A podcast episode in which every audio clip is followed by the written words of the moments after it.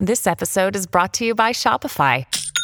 Forget the frustration of picking commerce platforms when you switch your business to Shopify, the global commerce platform that supercharges your selling wherever you sell. With Shopify, you'll harness the same intuitive features, trusted apps, and powerful analytics used by the world's leading brands. Sign up today for your $1 per month trial period at shopify.com slash tech, all lowercase. That's shopify.com slash tech. When you need mealtime inspiration, it's worth shopping Kroger, where you'll find over 30,000 mouthwatering choices that excite your inner foodie. And no matter what tasty choice you make, you'll enjoy our everyday low prices, plus extra ways to save, like digital coupons worth over $600 each week. You can also save up to $1 off per gallon at the pump with fuel points. More savings and more inspiring flavors make shopping Kroger worth it every time. Kroger, fresh for everyone. Fuel restrictions apply.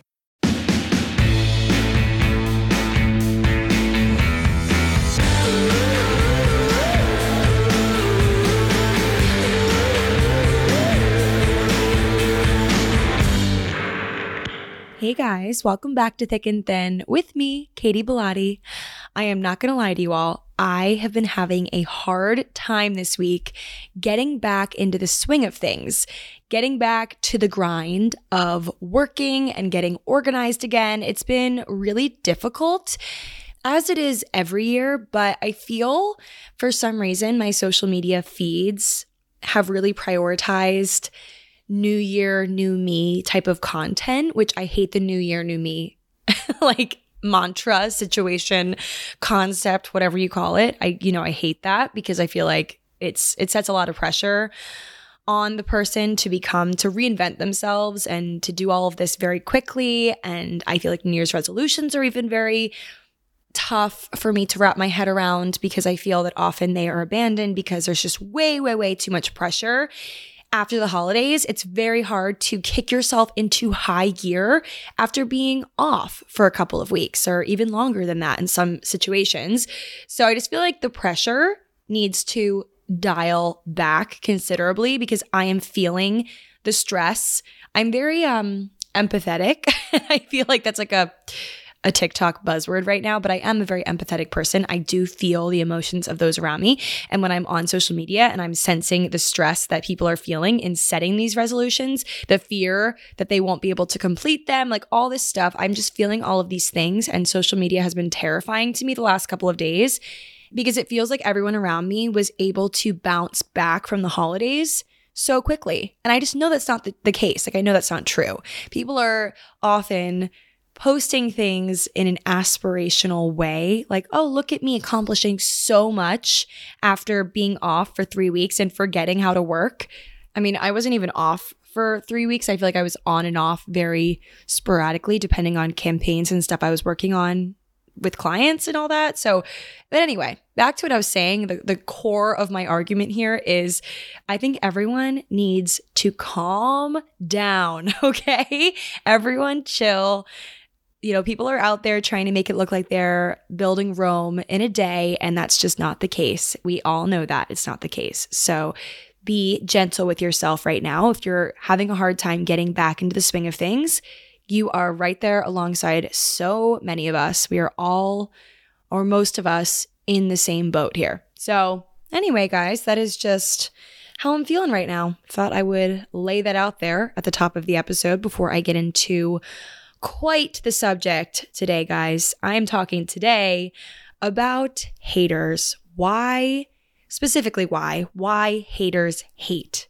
Why do internet trolls hide behind their computers and make people sad intentionally? Why do people nitpick every little thing they see on TikTok? Like, what is this energy? Where does it come from? Where did it start? What's the history? What's the psychology? Just all of that jazz. I really wanted to look into it. And I found some interesting stuff, guys. I uncovered a lot of really interesting, juicy stuff. So stay tuned. I do want to let you guys know at the top of the episode what inspired me to talk about this because it was actually, ironically, it was a TikTok that inspired this it was a piece of social media that I saw and I was like, this is really interesting. Why is this a thing? Really? So it was my friend JC Marie. I've been on her podcast. She has this great podcast with her friend Chelsea. I've met both of them. I met JC actually at a brand retreat. We went on this brand weekend of sorts. Yeah, right? That's how I met her. Yeah, it is. Um, this was years ago now. And I met her there. So I've known her for quite some time now. I often see her on my For You page on TikTok. It's always funny when you see like your people, your people you know, like familiar faces on your For You page. It's like a little moment of like, ah, I know that person. It's not a random person I've never seen because 90% of the people I see on my For You page are random people I don't know. Anyway, saw her face on my For You page a couple of days ago, and she posted this green screen TikTok. So she is in the front, and then behind her is a DM screenshotted from her Instagram. And I was like, oh God, where is this going? Because whenever I see DMs and a person in front, I'm like, this could go a million different ways, a myriad of ways. So essentially, this is a Spark Notes version of what happened, but it was a DM thread. I wouldn't say it's a conversation because she had never actually left any messages in the thread. It was all from this one follower of hers. And at first, it was kind, supportive, sweet messages. And as you get down the thread, it's like nice message, nice message, nice message in JC's DMs from this person that she does not know.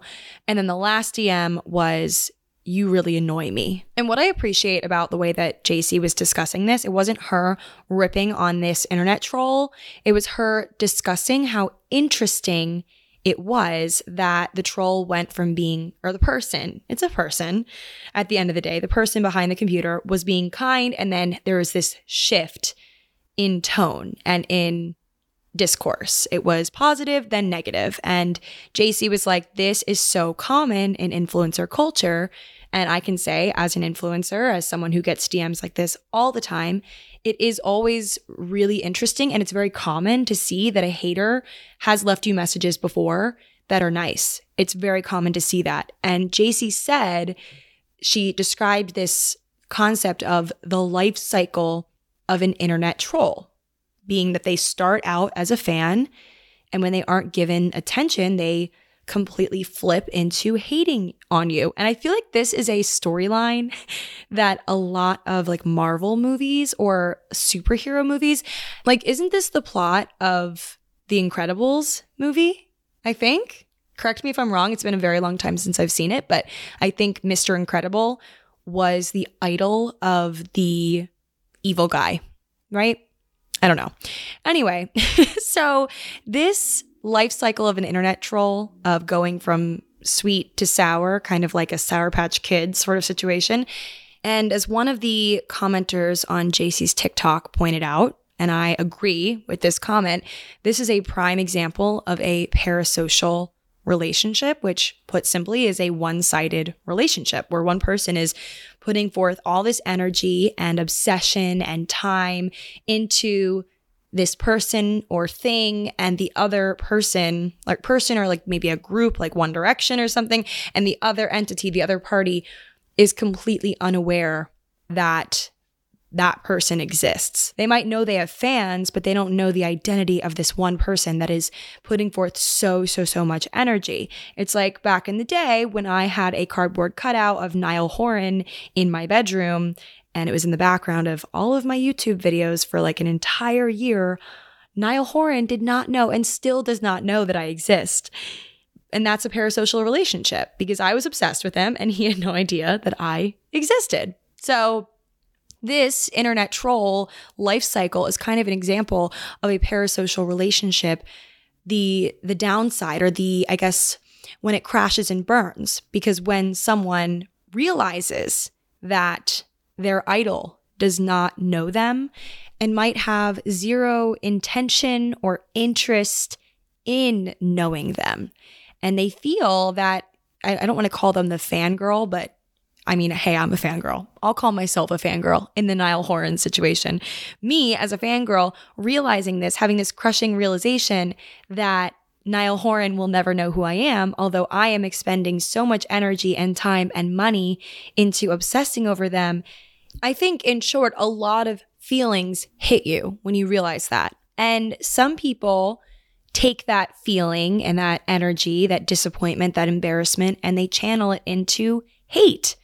They turn into haters because they are so disappointed in their idol for letting them down. So that's kind of a simplified version of what JC was describing in her internet troll life cycle. Obviously, there's a million different ways to be a troll, like a million different ways to cyberbully people or to just poke around and stir the pot and make people upset. And so I wanted to talk about it at length today. What is an internet troll? Where did the word troll even come from?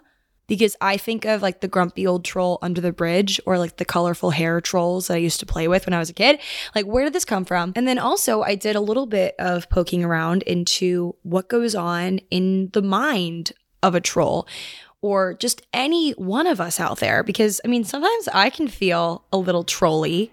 Like, I definitely have creeped on some people on the internet because I'm like, what the heck is this girl's life? Like, I can be a creeper for sure. I'm definitely a creeper. I wouldn't say that I'm a troll that leaves angry messages and comments. I don't think I've ever left a hater message or comment in my life, but I've certainly creeped on people's pages and thought some things and thinking back to some of the hateful things that I've thought when I've looked at people's pages, I'm realizing after doing some digging and the reading that I've done for this episode that there's a reason I felt this way. And a lot of it has nothing to do with that other person and all to do with me and my own personal demons and my emotional insecurities. Today's episode is brought to you by Angie.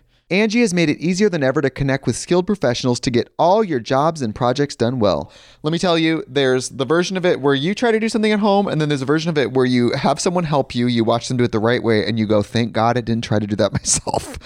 I have fully done things around the home that I think look good, and then a bang in the night, and I wake up to a shelf collapsing, a painting falling off the wall. Like it, I've I've seen it all go south. I own a home, and I can tell you, I know how much work it can take. Whether it's everyday maintenance and repairs or making dream projects a reality, it can be hard just to know where to start. But now all you need to do is Angie that and find a skilled local pro who will deliver the quality and expertise you need. Whatever your home project, big or small, indoor or outdoor, you can Angie that and connect with skilled professionals to get the project done well. Right now, one of my wish lists is I want a bike for my condo in Milwaukee, and I would love to rig it up on a pulley in the ceiling because I have one of those like lofted ceilings. But I'm so scared to try that on my own. Angie has 20 years of home experience and they've combined it with new tools to simplify the whole process. Bring them your project online or with the Angie app. Answer a few questions and Angie can handle the rest from start to finish or help you compare quotes from multiple pros and connect instantly, which means you can take care of any home project in just a few taps. Because when it comes to getting the most out of your home, you can do this when you Angie that. Download the free Angie mobile app today or visit Angie.com. That's A-N-G-I dot com. So, anyway, it's going to be a very interesting conversation. I am very excited to share this with you guys. So, let's get into it. Okay. So, first matter of business thing I want to talk about is just how unnatural the internet is. I've said before, it's a very new invention. Obviously, I think that as humans, we are still trying to wrap our heads around it. I mean, truly, I am still trying to understand the internet and the power of the internet and how to harness the internet and have power over it. And there's just no way to do it. It's a crazy beast. You never know what's going to happen when you put something out there into the internet. You don't know what's going to happen. It can be turned into a viral meme, it can be totally ignored. Like, it's just, it's a mysterious, mysterious beast. But it's also one of those things that's both positive and negative. It can help a lot of people, it can hurt a lot of people. It's a very tricky, tricky beast. And something that I find so interesting, and the reason why I said that the internet is so unnatural, is human beings have never before had access to this many other human beings in such an intimate sense influencer culture is a huge example of this because we've truly never before this current time have never been given the opportunity to know so many people, to get to know so many people on such an intimate level. As an influencer myself, I've been on the internet since 2009. I mean, earlier than that, but I've been putting my life on the internet very much so every detail, like not sparing a detail since 2009, since I was 14. And I can say I am very open on the internet. I also follow a lot of people that are very open on the internet. This sort of sharing from all corners of the world, like if you want to get to know someone really well, it's really not that hard. And this is the first time in human history where it's been so easy to get to know total strangers at a large scale. You can follow thousands of people on Instagram. I know I do. I think I follow 2,800 people on Instagram. So you can follow people at a large scale, super intimately, and remain totally anonymous in the process. You, if you don't want your identity to be found by this person that you follow, you can comment under an alias of any sort. Any photo you want can be your profile picture it's this really interesting age of having access to so many people and so many different lifestyles and all these messages that are being thrown in our faces every day. But you have the luxury of remaining anonymous and private. It's kind of like this weird contrast of super public influencers and super private people, some of which become trolls because they can. And I just want to say that obviously not every person that remains private and anonymous on social media is a troll, but that is the enabler like that feature the the fact that you can be anonymous has enabled so many trolls in the past. Because some people do have a fear of putting their actual name and identity out there and have it attached to the negative thing they're saying. I mean, I will say in more recent years, it seems people do not care. Like they will comment from their actual account and say mean things. I really think that with the emergence of TikTok, hate comments have become less of a troll exclusive scenario and more so just I mean, hate comments are, are plentiful. You go on any big TikTok creator's account and you will see at least one comment that is in varying degrees of nastiness. Obviously, there's a lot of filters now on TikTok and other apps to make sure that people aren't being super vulgar and mean, but I mean, a lot of it is. I was just looking at this girl's today who's decorating her apartment, and someone was so angry or angered by the choice of this color that she chose for this armoire that she has. And there was at least a dozen comments with like 400 hearts on the comment about this armoire that people hated. I'm like, really? Does this like come on? I mean, I get being critical, but these were not kind, like constructive. They were just they were mean. they were they were mean. And I clicked on some of their pages, then mean commenters and they have just like normal social media presences on their TikToks and they're fully public. I'm like, wow, this person has guts to do that because I mean, like I said, I've never left a publicly mean comment, but I can imagine that when you're anonymous, there's this rush of they'll never know, like, ooh, they'll never know who I actually am, and I can still lurk in peace. Anyway, let's talk about trolls. Let's talk about Actually, first, I do want to read this quote that I found that I stuck in my notes folder as a little nugget to share because I thought it was really interesting. So, the former CEO of Google, Eric Schmidt, said this really interesting quote that goes right along with this. He said, The context of social networks that serve as amplifiers for idiots and crazy people is not what we intended. If the industry doesn't pull itself together in a really clever way, there will be new regulation. So, that, I don't know what that means, but I do feel like social media giants are realizing that this negative culture, like something's got to happen here because I mean, Instagram is doing some stuff. I have noticed. Obviously, they do that thing now where if you block an account, you can block all new accounts that that person makes, like their IP address will be blocked. So there are small strides, but I'm wondering what this means because the internet hasn't been around for that long. So if, if Eric Schmidt is saying this, who the heck knows? He also went on to say that the internet is used for envy, oppression, and hate. So that is the former Google CEO, everyone. So let's talk about internet anonymity. It's a very hard word for me to say, aka being anonymous on the internet, like I just talked about. So it kind of started in terms of the history of being anonymous on the internet. Where did it come from? This kind of obviously gave birth to the first internet trolls. It really did start with the first, like the earliest internet chat rooms the earliest message boards and forums where people could create accounts and act as anyone they wanted to be.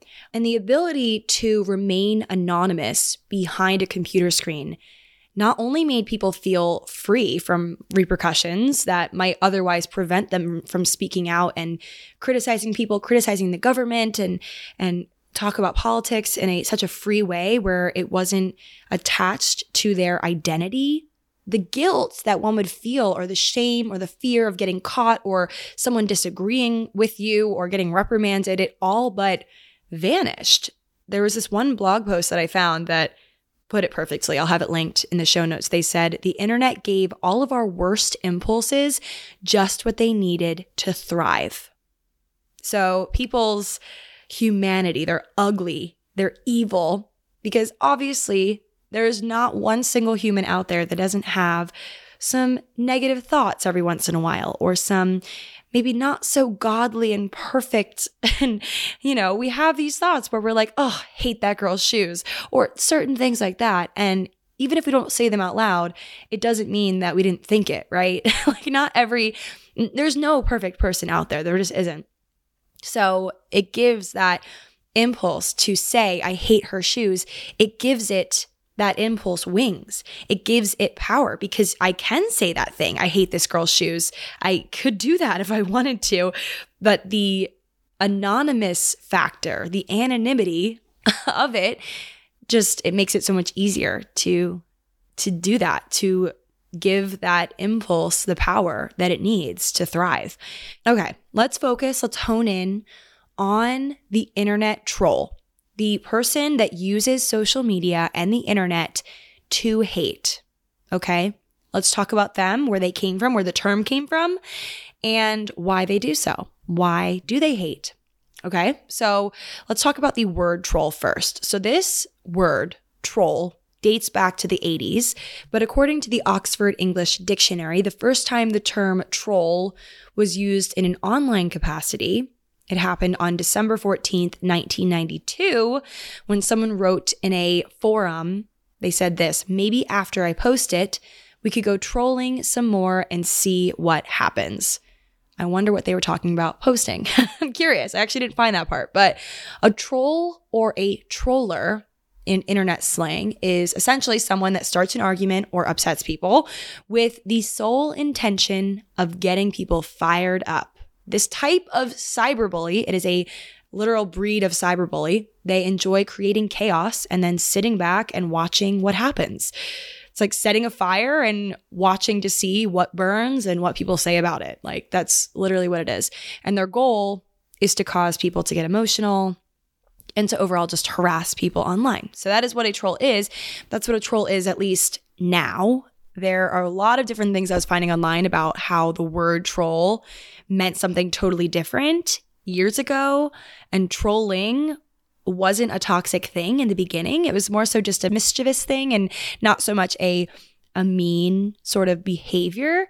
And the word troll comes from trolling, this is very interesting, which describes the fishing technique. Yes, the fishing technique of slowly dragging a lure or baited hook from a moving boat. I mean, I all these years had thought that troll came from like it was like a grumpy troll under a bridge. I had no idea why, but now I know it's a a term, a fishing term that now we think of troll and obviously troll and trolling are very different depending on who you ask, but there you go. So that is the root of the word troll.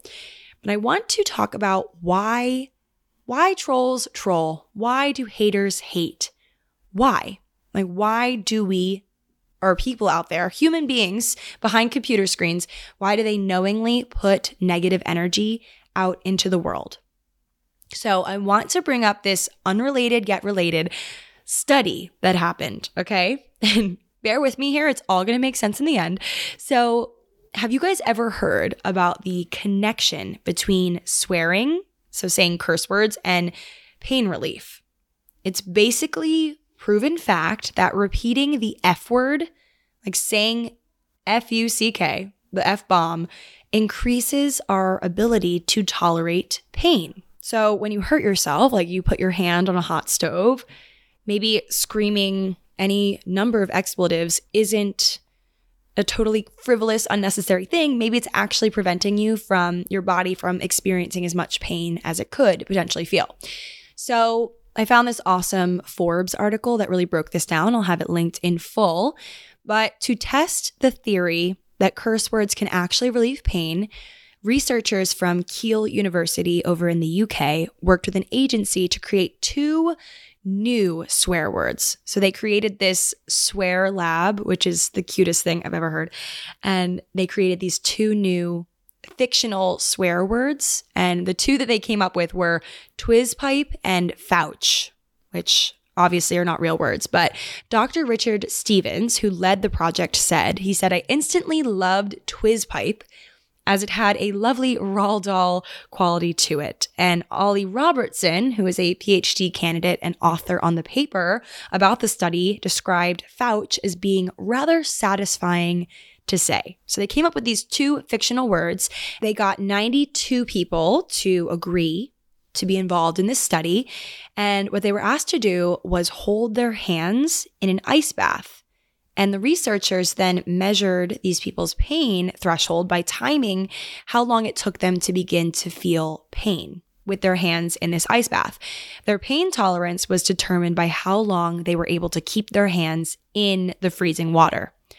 They used obviously those two words, Twizpipe, Fouch, the F bomb, so that was the third word, and then the fourth word in the study was solid, so S O L I D, solid. And this was used as a neutral word likely because it's, you know, pretty normal. It's not very exciting, but it's familiar and definitely a part of every person's natural vocabulary. So the people took the challenge four times, one for each of the words, obviously. So each time they took the challenge, they did the, the ice bath situation for their hand. They essentially said one of the words as a relief or like as a, a form of relief. They shouted one of the words.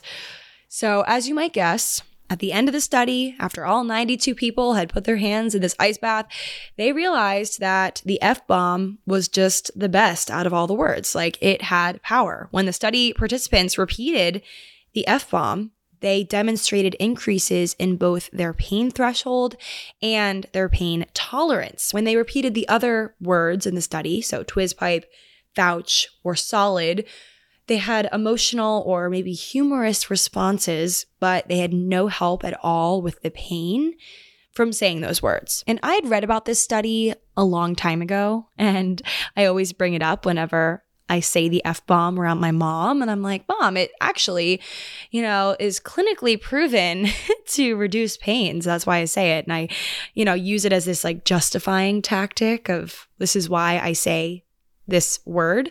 I'm trying not to say it in this episode so I can not be rated explicit, but I do say it in normal life. But the reason why I'm bringing this up here is while I was thinking about why people say bad things online, it kind of related to this concept of saying a bad word to reduce pain in a physical sense. I feel that people leave hateful messages online and they stir the pot online because it does, in some way, relieve emotional pain for people.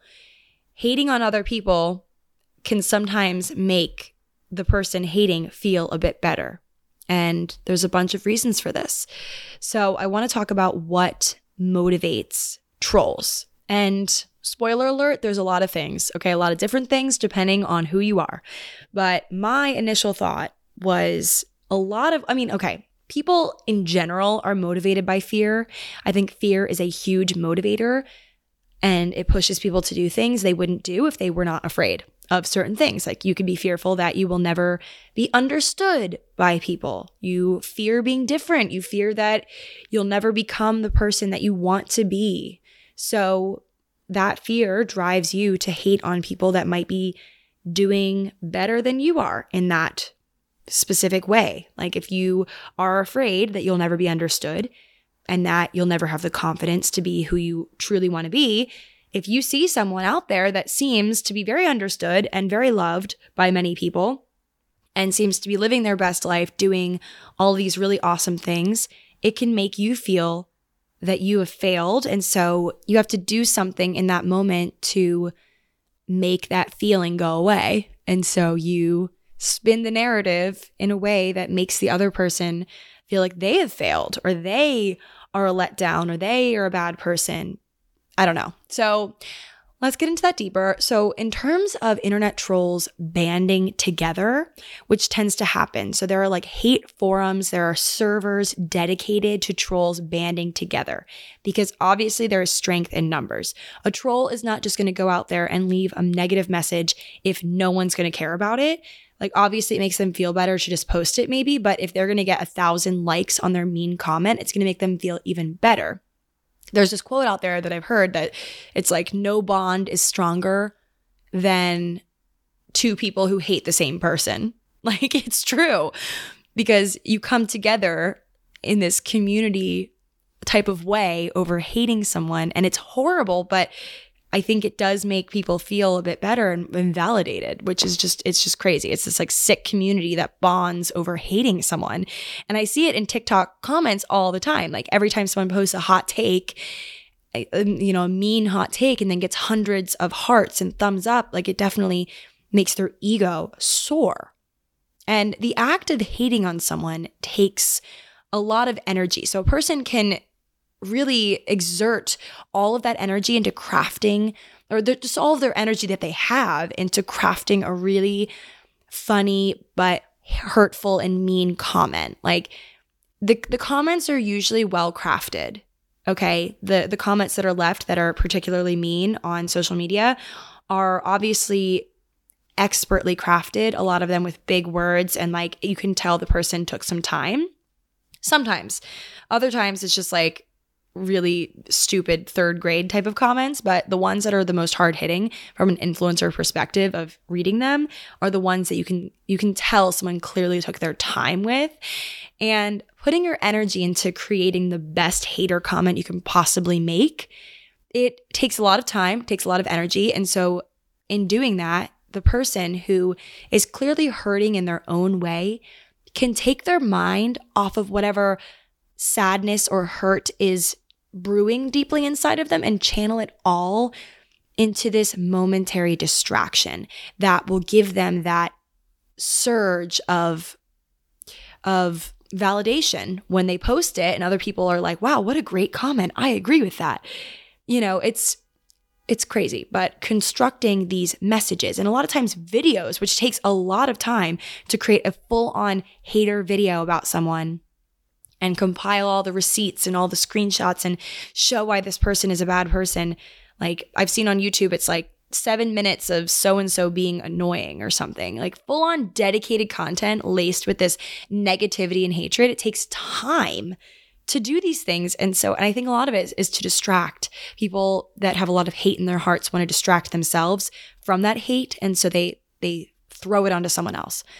It also makes them feel like I said, seen when other people validate their feelings. And from there, they're able to assemble a little army of people with the same opinions as them.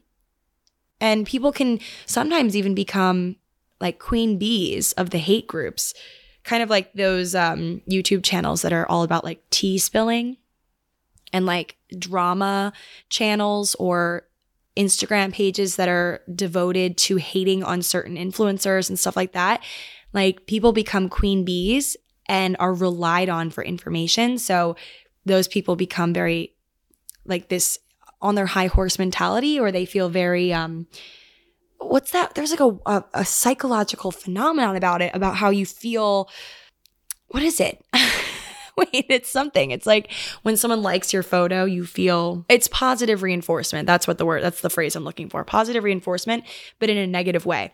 Like when you get likes on things, it's like that positive reinforcement to keep doing what you're doing. You know what I mean? So, anyway, I digress. Another reason why haters hate is for protection. Okay. I think that human beings in general do a lot of things to protect ourselves. I've learned this through my exercise journey and lifting weights. Actually this morning, my I was trying to perfect my my deadlifting form and I have this hard time where like my knees kind of feel like they need to move away from the bar. And my trainer said that that's because my my trainer, Jane, who I love, told me that a reason for that is my body is trying to protect itself from this potentially dangerous object, like it's moving away because I don't want to hurt myself, right? And a lot of things that our bodies do, our reflexes are to protect ourselves. Like human beings are our goal is to stay alive, right? So we want to stay alive and healthy and well and we want to be protected. So we might not even be fully aware that we're doing this, but in situations that affect us emotionally in a negative way, in a way that really affects us, our bodies and our minds kick into high gear and we do all that we can to avoid pain. And one of the things that we do in this realm is psychological projection. I promise this is the last psychology term I'm going to throw at you guys, but obviously, you know, I have a fascination with psychology. I'm not a psychologist, but I might as well have studied it because I feel like I've done enough studying in recent years just to educate myself. But anyway, so psychological projection is a defense mechanism that people use subconsciously in order to cope with difficult feelings, emotions that they've stuffed deep down, have totally rushed under the rug a million times over because they don't want to feel it. They don't want to deal with that. They don't want to unpack that emotional baggage. So projection allows that difficult feeling or emotion to be kind of confronted. It's like the lazy approach because you can throw it out there into the open, but instead of confronting it within themselves, the troll or the hater attacks someone else for that very same reason. They try to confront their own demons in a way, but you know, like I said that they they don't really know. It's like a subconscious thing that they're doing. They don't really know that they're doing it because they personally feel this hate for themselves. They throw this thing out into the open. They they find someone who has this attribute or they dig deep to invent this attribute in someone that they don't like. And it's kind of like a loophole. They attack this other person it's kind of like another form of distracting yourself. Like I said earlier, distracting yourself from your true hurt and your true feelings in projecting it onto someone else. That's fully what this is. It's like you are throwing your own insecurity onto someone else. It's kind of like a loophole because you don't have to deal with your own stuff. You can convince yourself that, yeah, there's this kind of unresolved feeling, emotion, bad thing deep inside of you that you have not confronted and dealt with but this person out there, this influencer is far worse than I am. Like they are a disgrace, they're a horrible person. So I'm going to project my insecurities onto them. Even if they don't even feel that way or they aren't even like that, they haven't even done this thing or like whatever. It's like I just need to hate on someone else to distract myself from my own feelings. For example, I saw this one example when I was reading about this where it's like there's this married woman who is out and about and is flirting with guys all the time. But then she goes home at night and her husband comes home late from work and she accuses him of having an affair. She's like, Oh, have you been out cheating on me all night? Like she is projecting the fact that maybe she's unhappy in the marriage. She is throwing, like using her husband as kind of like this scapegoat, this distraction from something she needs to confront within herself, like something that she needs to deal with, like the fact that maybe she's unhappy in this marriage.